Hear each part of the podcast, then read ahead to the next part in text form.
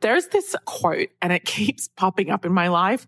And I always say when things keep popping up in my life, it must be for a reason. And it says, you can do anything. You can't do everything. Now, I've taken it upon myself to write this down and turn it into a, um, a daily memory on the front of my computer. But when I was sitting down to prepare to record this podcast episode, I looked up and of course it was there and it made me think you can sell anything, but you can't sell everything. If you're looking to grow a wildly profitable travel business that brings you joy, you'll need a consistent stream of new clients because living client to client is like living paycheck to paycheck. I'm your host, Sandra McLemore, wife, mother, travel TV host, and very successful business owner. But my story didn't start out that way. You see, I had just quit my job in corporate America with no backup plan and no new job. I thought that an entrepreneur was a rich person with a new idea, and I certainly wasn't rich. Little did I know I was about to take $40 out of my pocket, plant it with some copy and confidence, and grow it into a seven figure business. In this podcast, I'll share with you every single problem and solution that has crossed my desk. You'll learn tactics and strategies that you can implement into your business today. I'm about to help you start and scale the travel business of your dreams. Welcome to the Travel Marketing and Media Podcast. Hey there. In today's episode, we are digging deep into how to choose a niche or specialty for your travel business. Now, this is a continuing conversation from the previous episode. So head back to episode two if you haven't already and take a listen to that. So if you did listen to episode two, you are already convinced and you already understand the power and the benefit of having a specialty. Imagine if all doctors treated anything Imagine if all attorneys practice all kinds of law. Well, one thing we know for sure is that while they would have a variety of knowledge about different areas, they would not be an expert in any one particular area, which is detrimental to you if you need an expert in a specific area. If I need to see a cardiologist, I want to know that my cardiologist specializes in all things involving the heart if I want to see a neurologist, I want to make sure that that neurologist specializes in all things about the brain. I don't want to see a surgeon or a doctor that does the heart and the brain and the skin and the teeth and the eyes and all the other things. Because like I said, while they'd be very smart and have a variety of knowledge, they're not going to be able to go detailed enough to be able to fix my problem or serve me best. So there's this, um, I guess it's a quote and it keeps popping up in my life. And I always say when things keep popping up in my life, it must be for a reason. And it says, you can do anything. You can't do everything. Now, I've taken it upon myself to write this down and turn it into a, um, a daily memory on the front of my computer. But when I was sitting down to prepare to record this podcast episode, I looked up and of course it was there and it made me think you can sell anything but you can't sell everything. So let's talk about the two different ways that you can define or clarify your specialty so that you can then go out and tell the world what you do, who you do it for, and how you can help them. So I want to start quickly by sharing what my niche and specialty is if you haven't already worked it out. So obviously I am a businesswoman. Obviously I have that entrepreneurial experience and spirit about me. Obviously, I am a travel industry expert. Obviously, I'm a marketer. And obviously, I'm a presenter and host. So how did I pull all of that together to find my niche? And are these things actually my passion? Well, if you listen to episode one, you'll know that becoming an entrepreneur was not only not a passion of mine, it wasn't even on my radar. It wasn't a dream. It wasn't anything of interest. I thought entrepreneurs were really rich people with a lot of ideas. Now, while I'm never short on ideas, I've been short on being rich my entire life. It wasn't even on my radar to become an entrepreneur. How did I get from where I was to defining my niche? I want you to close your eyes and imagine a street intersection. It's actually a T intersection in my life. Yours might be four streets. It might be a roundabout with six or eight streets going off of it. I think of the, the great big roundabout in Paris where the Champs-Élysées is. My intersection has three streets. It's a T intersection. One street is called Travel Street. And that street is where I traveled the journey in the travel industry to from being a travel advisor through to travel marketing, through to all the different jobs that I've had, my cruise line jobs on board in the shoreside offices, all of the things that I have done, hosting travel TV content, being mentored by Anthony Bourdain, all of those things. That's on that street, travel. Another street that I have is called Marketing Street. And Marketing Street came about possibly it probably the end of the beginning of the street, sorry, at the very top of the street would have been maybe my first few subjects about marketing in college, college university. I've always been interested in marketing. I think it's fascinating because it's about turning strangers into paying clients or turning strangers into patrons. And it's to me fascinating because it's about human behavior. It's about psychology. It's about the impact of design and words and messaging and how you can make people or encourage people to do things with the right messaging and design. I've always found that super fascinating. So yeah, maybe that street started in my college university days by taking some subjects that really interested me. And then throughout my life, I've held various marketing and revenue roles, including being responsible for all of the Royal Caribbean fleet of ships to make revenue every week on board. So whether it was casinos, shore excursions, bar, spa, the shops on board. So it started with education at the top of the street and then turned into work experience as I traveled down that street. Over in the third street, we're going to call that Media Street. Now, I would say the top of my Media Street began with a specific job that I had. I was a port and shopping guide on cruise ships. And so I worked for a great company back in the day called Onboard Media. And I would get up and I would do live presentations on the cruise ship. Anywhere between 300 and two and a half thousand people would show up. I became very good at filling a theater on a cruise ship. Hotel directors would come by and inspect the capacity of the theater to make sure that it, the safety rules on board, that there were no people sat in the aisles because literally thousands of people would come to see me talk about the upcoming ports of call for that cruise vacation, things that you could see and do, and of course, things that you could buy. In addition to the live speaking, I also would then create content for the television on board the cruise ship. I then traveled down that street a little bit more and I got my opportunity to work with Travel Channel as a guest on a Travel Channel program in the Mediterranean. And then I also have my experience working with and being mentored by Anthony Bourdain. In fact, I think to this day, I am the only person who he ever directly mentored in the capacity that he mentored me. Fast forward down that street and here I am today and I'm on network television. I'm on television all over the world, but I'm on network television here in the US and on ABC, CNN, CBS, on Good Day New York, Daily Mail TV, all of these shows, new shows as the industry, as the media go to for anything travel related, you know. Here I have these three streets. Remember, they come to a T intersection. And I'm standing at the T intersection, looking down all three streets and thinking, what's going to be my niche? What's going to be my specialty? And I then had a look at my passions because my passions are kind of, I'm holding them in my hand. I love creating new things. I love teaching people. I love helping people.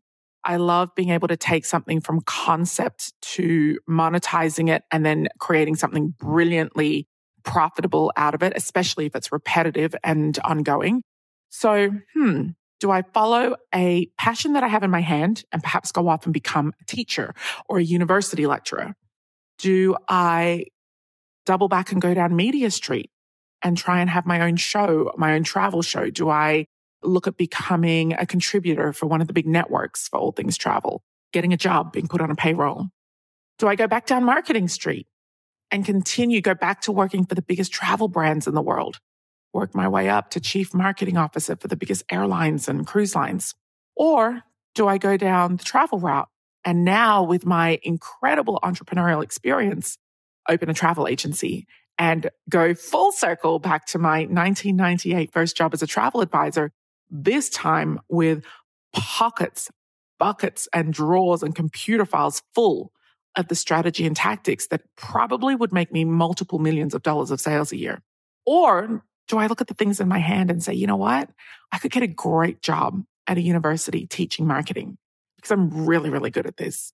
Here, I'm in this T intersection with passions and hobbies in my hand and three streets of different types of experience.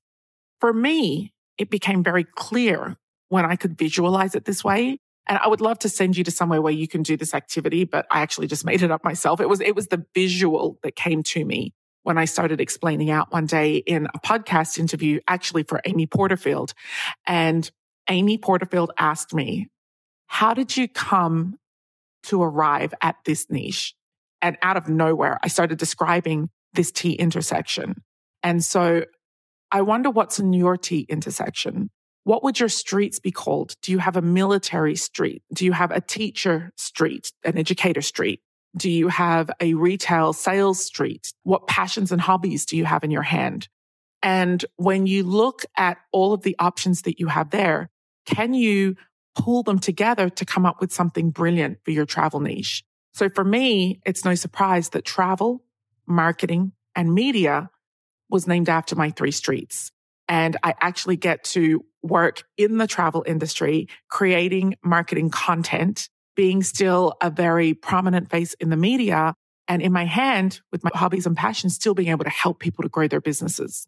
So let's take, for example, somebody in our community who has a military street. Both her and her husband have served in the military and she no longer does, but they still move from country to country in the military. They have three teenage children who are graduating after college soon. Over the next five years, they'll all hit college. And then she has her life as a mom. So she's got the kids route and her life as a mom. She has the military route. And then in her hand, she has her hobbies of uh, and her passions of travel. So she doesn't have a T intersection. She just has two streets and she's standing on the corner. Now she has come up with the most incredible niche because she's helping military families around the world to create incredible vacations for families and she specifically helps military families to create multi-family vacations where they get to come together with the families that they don't see very often. You see, if they're posted in Japan or they're posted in Germany, they don't get to see their family very often. So she creates a lot of vacations for military families who will then go and invite their other friends' families or their family families. And they come together and they have big vacations together. They go on big cruises together. They stay in villas together. They go to resorts together. And she is so confident in her niche. Why? Because she's standing exactly where she is comfortable.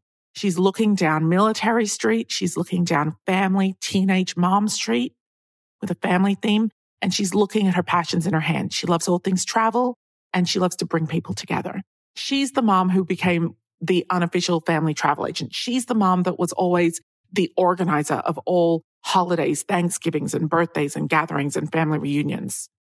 So, my friend, if you had to take pen to paper and map out your streets, your streets are your history, your past, and then write down what you're holding in your hand, your passions and your hobbies.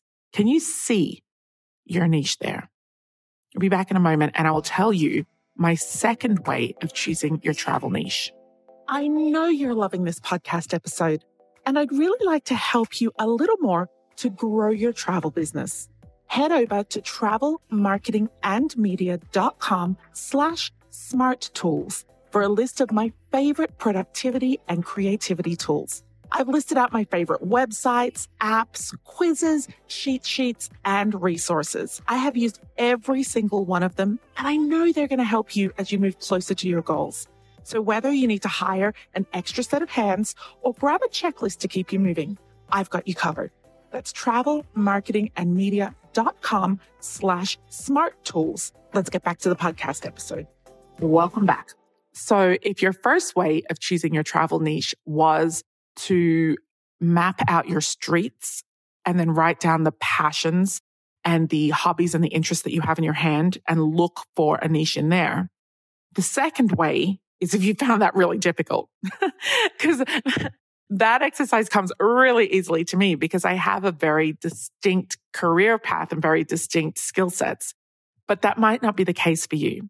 So the exact opposite way to do it with than with your heart and your, to, for it to be a heart centered and a, a feeling centered and a passion centered decision is to make it a complete business decision, a financial decision.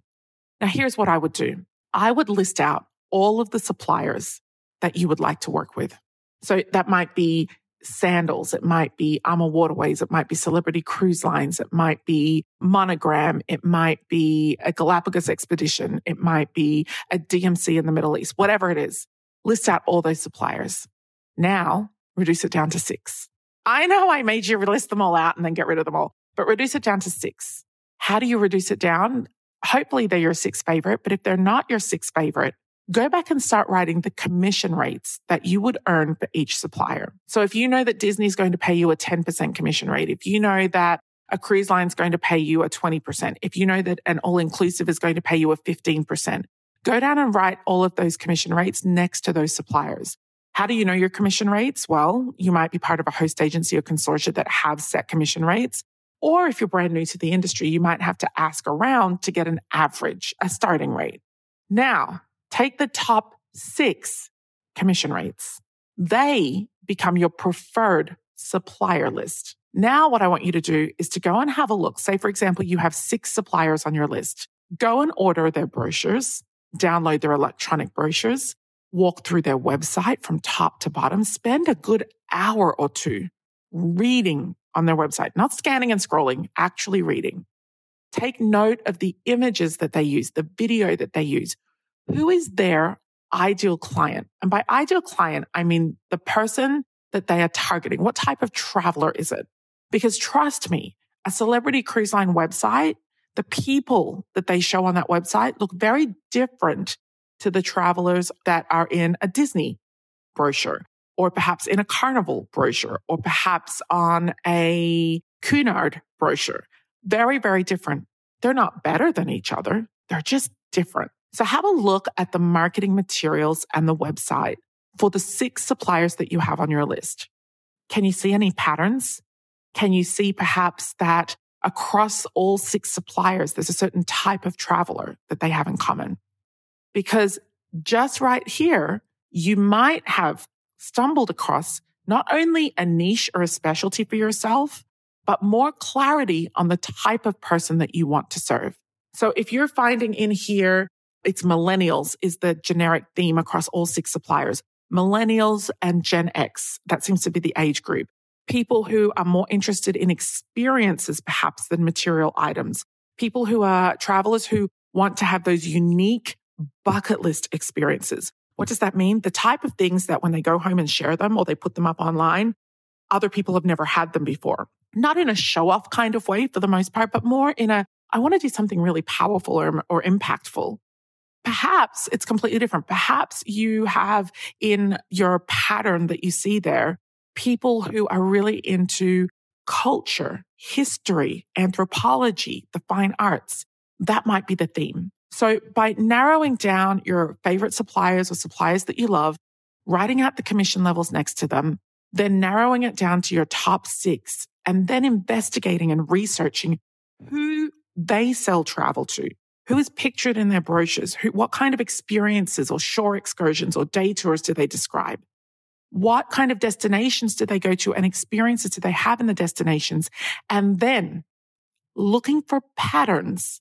What can you see? That is a really good black and white, business driven, financially driven way of making your decision. So I would love to know how did you make your decision for your niche or specialty. And if you haven't made it yet and you go ahead and try both the street intersection method, that's what I'm calling it. If you ever hear anyone say it, you can say, oh, that's Sandra McLemore's method. So the street intersection method, or did you try the supplier shortlist method? Also my invention. So continue this conversation with me, my friend. I really want to know how you get to your decision or how you got to the decision you can join the conversation on LinkedIn, on Facebook, and on Instagram. And of course, at any time, you can head on over to our website there, where under our two minute reads, we have more information about niching down and specializing. Have a great day wherever you are, and I will see you in the next podcast episode. Bye for now. If this podcast episode resonated with you and you'd like to hear more, head over to travelmarketingandmedia.com slash podcast to get notified about new episodes and also listen to any that you may have missed. And if you'd like to ask a question about this episode, you can send it there for me to answer on a live Q&A. We'll see you in the next episode.